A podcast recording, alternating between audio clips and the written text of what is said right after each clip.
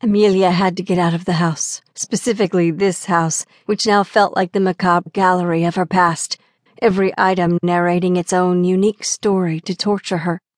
It was her home and the setting for the fondest of her adult memories, but it also served as a constant reminder of everything she'd given up, of Jacob, and of all the ways she tried to justify this crippling heartbreak in an attempt to move on and start a new life without him.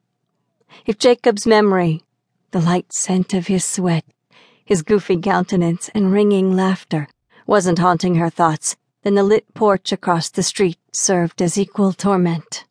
Oz kept it on, hoping she would find her way across the street. Just to talk, he assured her when he managed to grab her attention while they were both rolling out garbage cans. I need to talk about this with someone, with you. You're the only one who understands. She made a point after that of managing her weekly refuse when Oz was sure to be at work. Months of him dancing through her dreams had left them both confused and desiring something they had no business even giving a passing thought to.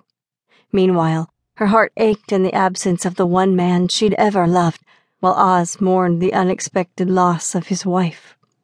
Despite her skills as a counselor and gifts as a Deschanel, on this occasion conversation did not beget resolution, only more confounding misery. It's all so much, too much. I can't fathom this loss. It's not real to me, not after everything she and I went through. But you, Amelia, you are so vivid, alive. I can't. I won't. But I need to make sense of this. I love you, and God help me. I don't know how to turn off the emotions and wanting, screaming through my every pore. She had tried to support Oz through his grief until he said those words. Oz, my mother explained this is an expected side effect of extended dreamwalking.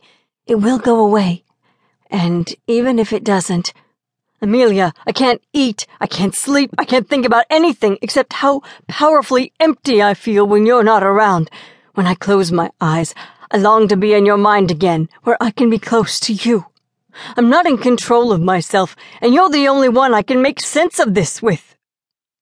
Amelia would never tell him she understood, and perhaps even felt the same way.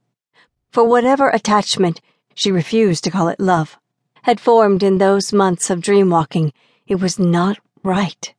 Not okay. And despite the fact that it felt real, there was no way it could be. Had she known this could happen, Amelia would have pushed him from her head the first time he showed up, even if it meant her demise.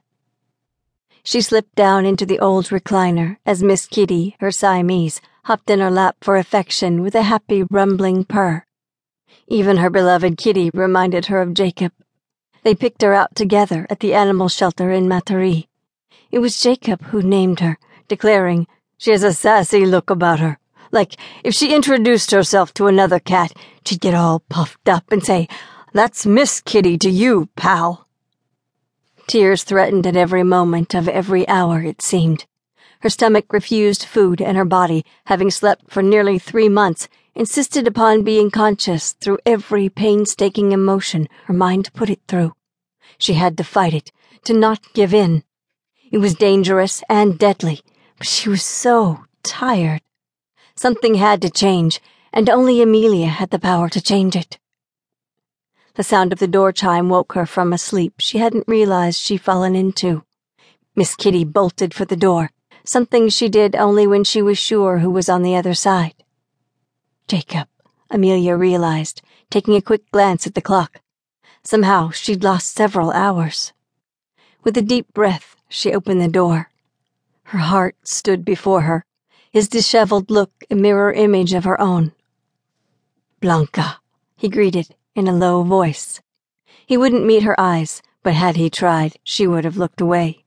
The tenderness might have been enough to make her doubt the courage of her convictions. The comforting timbre of his voice was already distressing enough. Hi, she replied, opening the door wider to allow him entrance. The second he stepped into the foyer, the room lit up with his presence, as if to say, Ah, this is more like it. So did Amelia though it wasn't a feeling she could allow herself to linger in.